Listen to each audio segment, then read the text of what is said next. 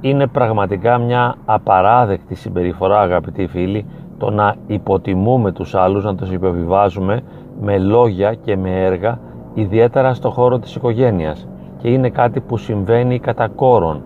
Άπειρες φορές ο ένας υποτιμά τον άλλον, υποβιβάζει τον άλλον, και σε πολλές οικογένειες αυτό που συνήθως συμβαίνει δεν είναι επικοινωνία μεταξύ των μελών, αλλά ένας αέναος, ατέρμονος πόλεμος.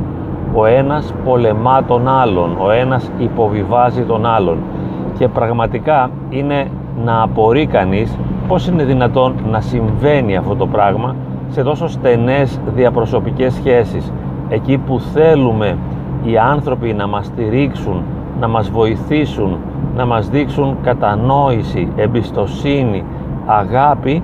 Τότε ακριβώς σε αυτές τις περιπτώσεις τα άτομα τα οποία έχουμε ανάγκη, τα άτομα από τα οποία έμεσα ή άμεσα εξαρτούμε την αυτοεκτίμησή μας, αυτά τα άτομα μας υποτιμούν και μας υποβιβάζουν και μας εξουθενώνουν συνέχεια. Το πιο πιθανό άτομο που μπορεί να έχει μια τέτοια συμπεριφορά είναι η μητέρα και ο πατέρας. Είναι απαράδεκτο, αλλά είναι ένα γεγονός. Δηλαδή αυτοί οι άνθρωποι δεν ξεκινούν με την διάθεση να μας υποτιμήσουν. Δεν είναι αυτό που θέλουν. Δεν είναι μια ελεύθερη επιλογή τους η υποτίμηση της προσωπικότητάς μας, η υποτίμηση των επιλογών μας, αλλά είναι κάτι που τους βγαίνει με έναν φυσικό τρόπο. Έτσι, απλά, αυθόρμητα, αβίαστα τους βγαίνει να μας υποτιμούν, να μας υποβιβάζουν με κάθε λόγο τους καμιά φορά, σαν να έχει εμπεδωθεί μέσα τους, να είναι ένα στέρεο βίωμα αυτή η αρνητική οπτική απέναντί μας, και δεν χάνουν την ώρα, τη στιγμή να πετάξουν από μέσα τους, θα λέγαμε, ένα δηλητήριο. Αν κάποιος θεωρήσει ότι είμαι υπερβολικός, μπορώ να του πω πως δεν είναι υπερβολή. Είναι μια απλή πραγματικότητα. Πρόκειται για δηλητήριο, διότι δηλητηριάζει. Αυτό που άλλος μας λέει, μας δηλητηριάζει την ψυχή. Ο λόγος βέβαια που το κάνει δεν είναι συνειδητός. Δεν θέλει να μας εξουθενώσει και να μας συντρίψει. Ίσως κάποιοι από τους ανθρώπους αυτούς νομίζουν πως θέλουν να μας διορθώσουν. Στην πραγματικότητα όμως δεν υπάρχει συνειδητό κριτήριο επιλογής συμπεριφοράς. Δεν επιλέγουν συνειδητά αυτό που κάνουν, απλά το κάνουν. Είναι μια συνήθεια. Υπάρχει μέσα τους μια γενικευμένη δυσαρέσκεια από αυτό που είμαστε. Υπάρχει μέσα τους βιωμένη η απόρριψη του εαυτού μας, και μετά με κάθε αφορμή μας πυροβολούν.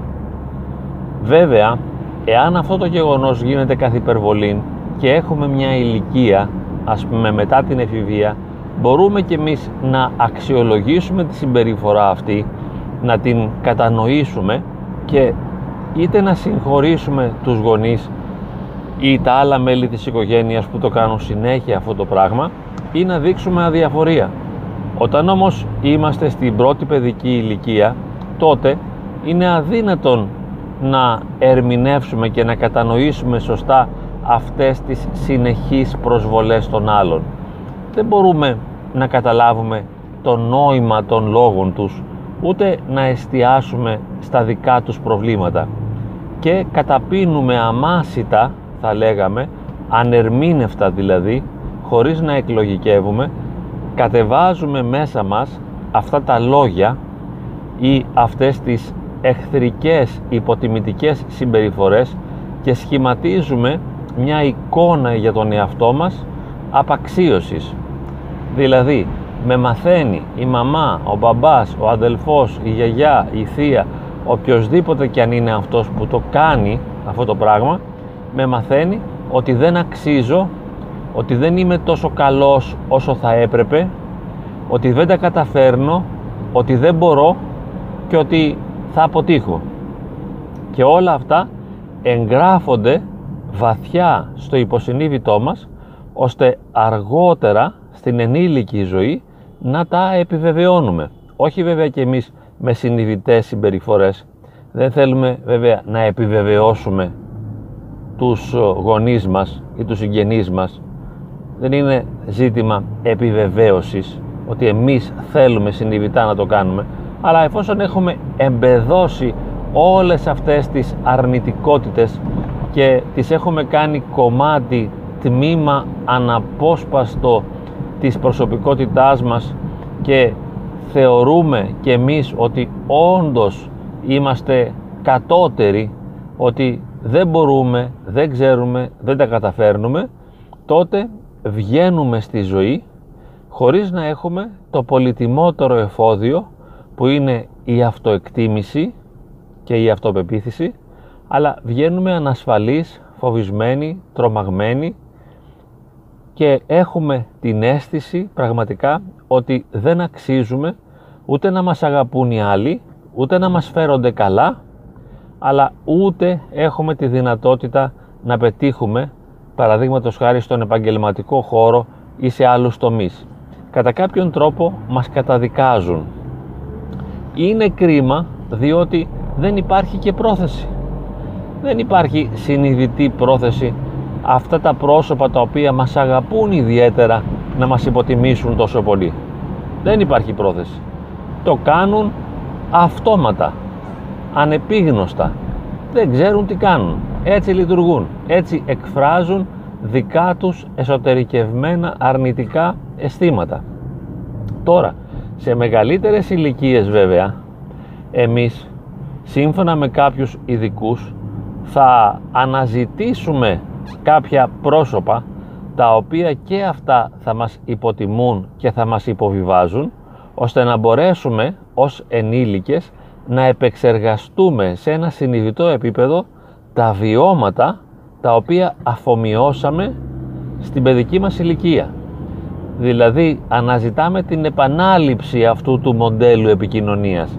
Εφόσον με υποτιμούσαν, θέλω, σε εισαγωγικά θέλω, να συνεχίσουν να με υποτιμούν, ώστε να μπορώ να επεξεργαστώ και ίσως να ξεπεράσω τα τραύματα αυτής της εμπειρίας.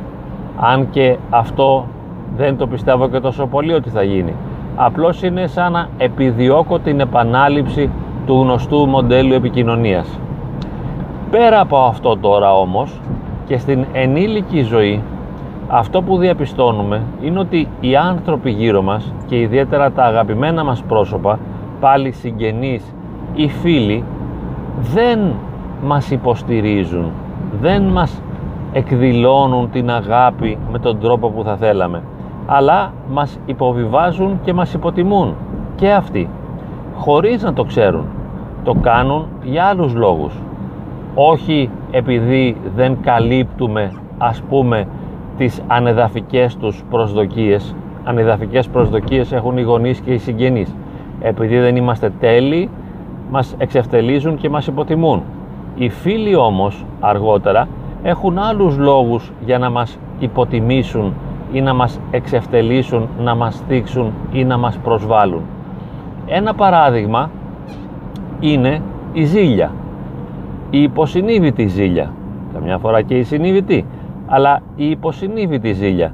Αν νιώθω, ας πούμε, ότι οι φίλοι μου είναι ωραιότεροι από μένα, τότε μπορώ να βρίσκω συνεχώς τρόπους να την υποτιμώ και να την υποβιβάζω, ώστε να μειώσω το αίσθημα της κατωτερότητος που νιώθω απέναντί της.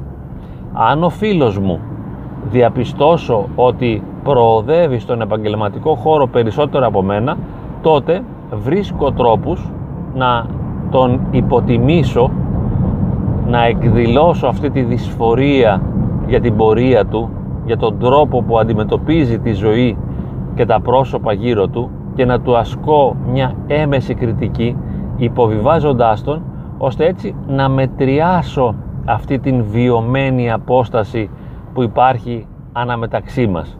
Δηλαδή, γιατί εσύ τα καταφέρνεις καλύτερα, γιατί με εσένα η ζωή είναι πιο ευνοϊκή. Για ποιο λόγο εσένα τα πράγματα σου πάνε καλύτερα? Όχι, δεν το αντέχω αυτό και με πληγώνει. Ακριβώς επειδή είμαι κοντά σου. Και προσέξτε, είναι ανθρώπινη συμπεριφορά. Δεν το κάνει ο άλλος από κάποια κακία. Αλλά επειδή είμαι κοντά σου, επειδή βιωματικά και συναισθηματικά σε νιώθω να είσαι ένα πολύ σημαντικό πρόσωπο για μένα, ακριβώς για το λόγο αυτό συγκρίνομαι μαζί σου, και αν νιώσω ότι είτε τα καταφέρνεις περισσότερο, είτε οι άλλοι σου φέρονται καλύτερα, είτε από τύχη έχεις καλύτερες ευκαιρίες και έχεις μια πιο ποιοτική ζωή από τη δική μου, τι θα κάνω? Θα φροντίσω με κάθε τρόπο να σε υποτιμήσω. Θα το κάνω αυτό, θα θελήσω να σε υποτιμήσω. Θα μου πείτε, για ποιο λόγο, γιατί να συμβεί αυτό, γιατί θέλω να σε υποτιμήσω? Μα για να βοηθήσω τον εαυτό μου να νιώσει καλύτερα, να αποκαταστήσω μία άδικη ανισορροπία. Άδικη ανισορροπία είναι εσύ να έχεις έναν πολύ καλύτερο σύντροφο που σε φροντίζει και σε αγαπά και σε ανέχεται, ενώ ο δικός μου δεν με ανέχεται καθόλου και με πολεμά. Ή εσύ να κερδίζεις, ας πούμε, στη δουλειά σου 2.000 ευρώ και εγώ να παίρνω 500. Αυτά τα γεγονότα με βάζουν σε κρίση. Όχι επειδή θέλω να μπω σε κρίση, με βάζουν αυτόματα και αναζητούμε τρόπους αποκατάστασης, σε εισαγωγικά, της δικαιοσύνης. Θέλουμε να αποκατασταθεί η δικαιοσύνη. Δεν μπορούν εσένα να σε αγαπούν περισσότερο, δεν μπορεί εσύ να αρέσεις περισσότερο, να πετυχαίνεις περισσότερο, να κατορθώνεις περισσότερα πράγματα, και γι' αυτό το λόγο θα σε υποτιμήσω. Έτσι λοιπόν θα δούμε ότι και πάλι στην ενήλικη ζωή αγαπημένα πρόσωπα, φίλοι, συγγενείς, γνωστοί, συνάδελφοι, δεν θα εστιάσουν και δεν θα αποδεχθούν εύκολα το θετικό χαρακτηριστικό της προσωπικής μας ζωής, ούτε θα χαρούν με την επιτυχία μας, αλλά με άμεσο ή με έμεσο τρόπο θα μας πετάξουν ένα δηλητηριώδες βελάκι, το οποίο δεν έχει ως στόχο το δηλητηριώδες αυτό βελάκι που θα μας πετάξουν να μας πληγώσει εμάς.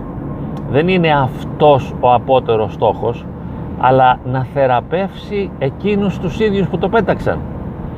Σε πληγώνω για να νιώσω καλύτερα. Σε πληγώνω για να συμβάλλω ώστε να αποκατασταθεί η ισότητα μεταξύ μας. Σε πληγώνω ώστε να πάψω να νιώθω μειονεκτικά δίπλα σου. Και βλέπουμε λοιπόν πόσο σύνθετες είναι οι ανθρώπινες σχέσεις. Δεν είναι καθόλου απλές. Δεν είναι αυτό που φανταζόμαστε. Τα πράγματα δεν είναι καθόλου απλά. Ούτε η μαμά που γκρινιάζει, ουρλιάζει, φωνάζει και μας υποτιμά το κάνει τυχαία, διότι είπαμε το κάνει γιατί έχει ανεδαφικές προσδοκίες και περιμένει να είμαστε τέλειοι, ή έχει χαμηλές αντοχές και δεν αντέχει τα πράγματα να μην είναι όπως ακριβώς θα τα ήθελε και πληγώνεται και ματαιώνεται, γι' αυτό και ουρλιάζει, φωνάζει και μας υποτιμά. Ή αργότερα στην ενήλικη ζωή οι φίλοι, οι συνάδελφοι ή και πάλι οι συγγενείς, όταν νιώθουν ότι δεν είναι ίσοι μεταξύ μας, όταν νιώθουν ότι δεν είναι ίσοι μαζί μας, όταν νιώθουν ότι έχει διαταραχθεί η ισορροπία αυτή και εμείς φαίνεται να αξίζουμε περισσότερο, να τα καταφέρνουμε καλύτερα, να χαιρόμαστε περισσότερο, η ζωή να είναι πιο ευνοϊκή μαζί μας, θα αντισταθούν, θα μας πολεμήσουν, όχι από κακία αλλά από αδυναμία. Όλα αυτά λοιπόν τα είπαμε τώρα, όχι για να λύσουμε τα προβλήματά μας, ούτε για να πάψουν να υπάρχουν αυτού του τύπου οι δηλητηριώδεις συμπεριφορές, αλλά να γνωρίζουμε ότι δεν υπάρχει κανένας κακός γύρω μας, ούτε όμως και εμείς οι ίδιοι φταίμε σε κάτι, αλλά έτσι είναι η πραγματικότητα της ζωής. Να τα αντιμετωπίζουμε όλα με περισσότερη ησυχία, ψυχραιμία, νυφαλιότητα και γαλήνη. Να βλέπω τη ζωή, να ερμηνεύω τη ζωή και να κατανοώ τις συμπεριφορές των άλλων με ψυχραιμία, χαλαρότητα και νυφαλιότητα. Ας γίνει έτσι.